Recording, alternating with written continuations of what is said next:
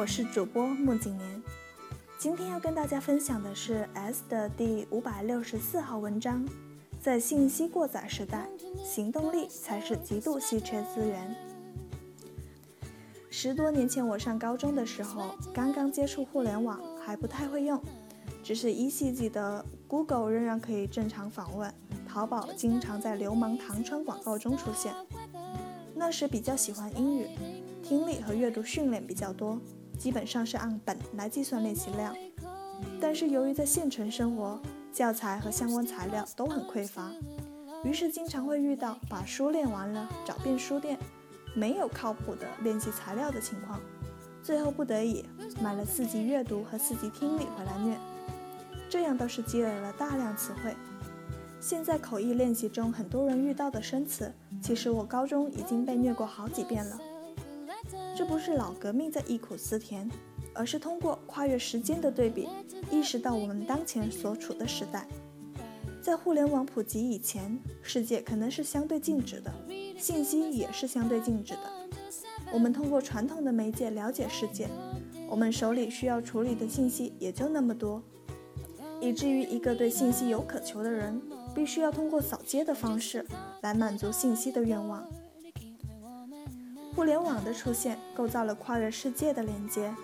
移动互联网更是加剧了信息的传播，于是信息顺着网络开始四处游走。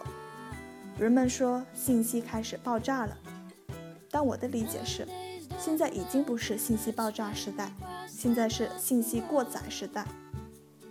信息过载表现在信息来源渠道的多样化。看一下你的手机，关于资讯类的 APP 有多少？关于社交的 APP 有多少？他们每天会产生多少信息？你会想着要处理多少信息？这些未读的小红点，整齐地排在屏幕上，密密麻麻，专杀强迫症。如果你逐个的刷，轮换着刷，你甚至可以一个上午不用干活。信息过载表现在网络上的每个节点都能产生信息，触发传播。每天早上，你的朋友圈里是不是一排排的鸡汤励志能量文？每天晚上是不是一条条孤独郁闷加油帖？每到月末是不是一条条下个月我要好运的自拍照？信息过载的表现在优质信息缺乏，价值靠供给，思考无深度。每天有成千上万的公众号的推送，但是原创优质的其实没有多少，多数还是在抄抄抄。就像我这种小众公众号都被抄得乱七八糟。于是，各种渠道、各种 APP 都在试图往你的脑子里塞东西，而本身就爱猎奇的我们，对于新信息有一种天然的好奇感。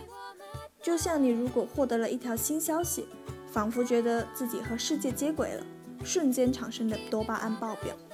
于是，循着这激素给你带来的快感，你就像吸毒一样，摄入大量信息，不管质量好坏，反正爽爽爽到底。一往无前，要不停，乐此不疲。但是问题出在哪里？我们的老祖宗很早就说过，知行合一，也就是说，在一个阶段，你的知的量应该和行的量差不多对等，这样才能有一个平衡。在信息稀缺的时代，我们有限的行动力给我们带来的弊端，其实正好被信息的匮乏抵消。也就是说，如果你是个没有什么行动力的懒人，那正好在以前也没有什么太多的信息，那你心安理得的生活也不会太差。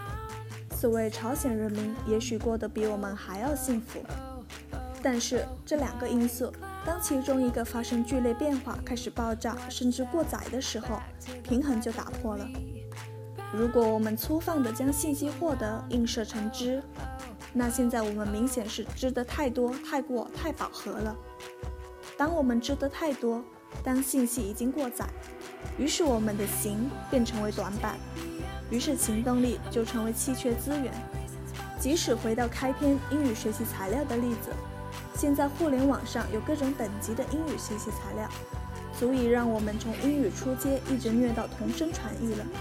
但是还有多少人仍然自以为是的在寻找所谓的方法和开始的契机？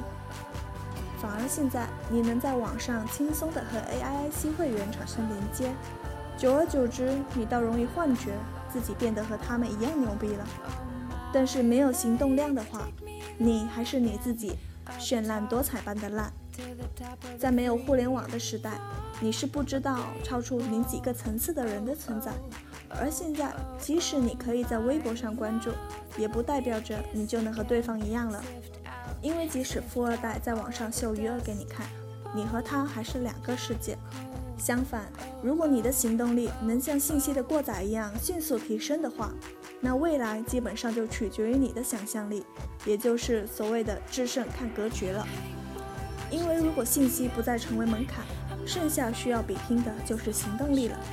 而对于每个人来说，这也是相对最公平的，因为信息资源可能可以垄断，可以世袭，但是目前我暂时没有看到行动力可以直接代代相传。在行动力资源的争夺战上，每个人都是白手起家，每个人挖掘的对象都是你自己。你想要多少行动力，就得从自己身上花多少功夫开采。而且这个也没有其他的方式去购买，你也无法通过信息的资源来替换和补偿，因为你占有了再多的信息而不去行动，那你也只能去卖硬盘了。而在淘宝上开一个专卖店，也是需要你和其他竞争者去拼行动力的。所以在信息过载时代，行动力是极度稀缺资源。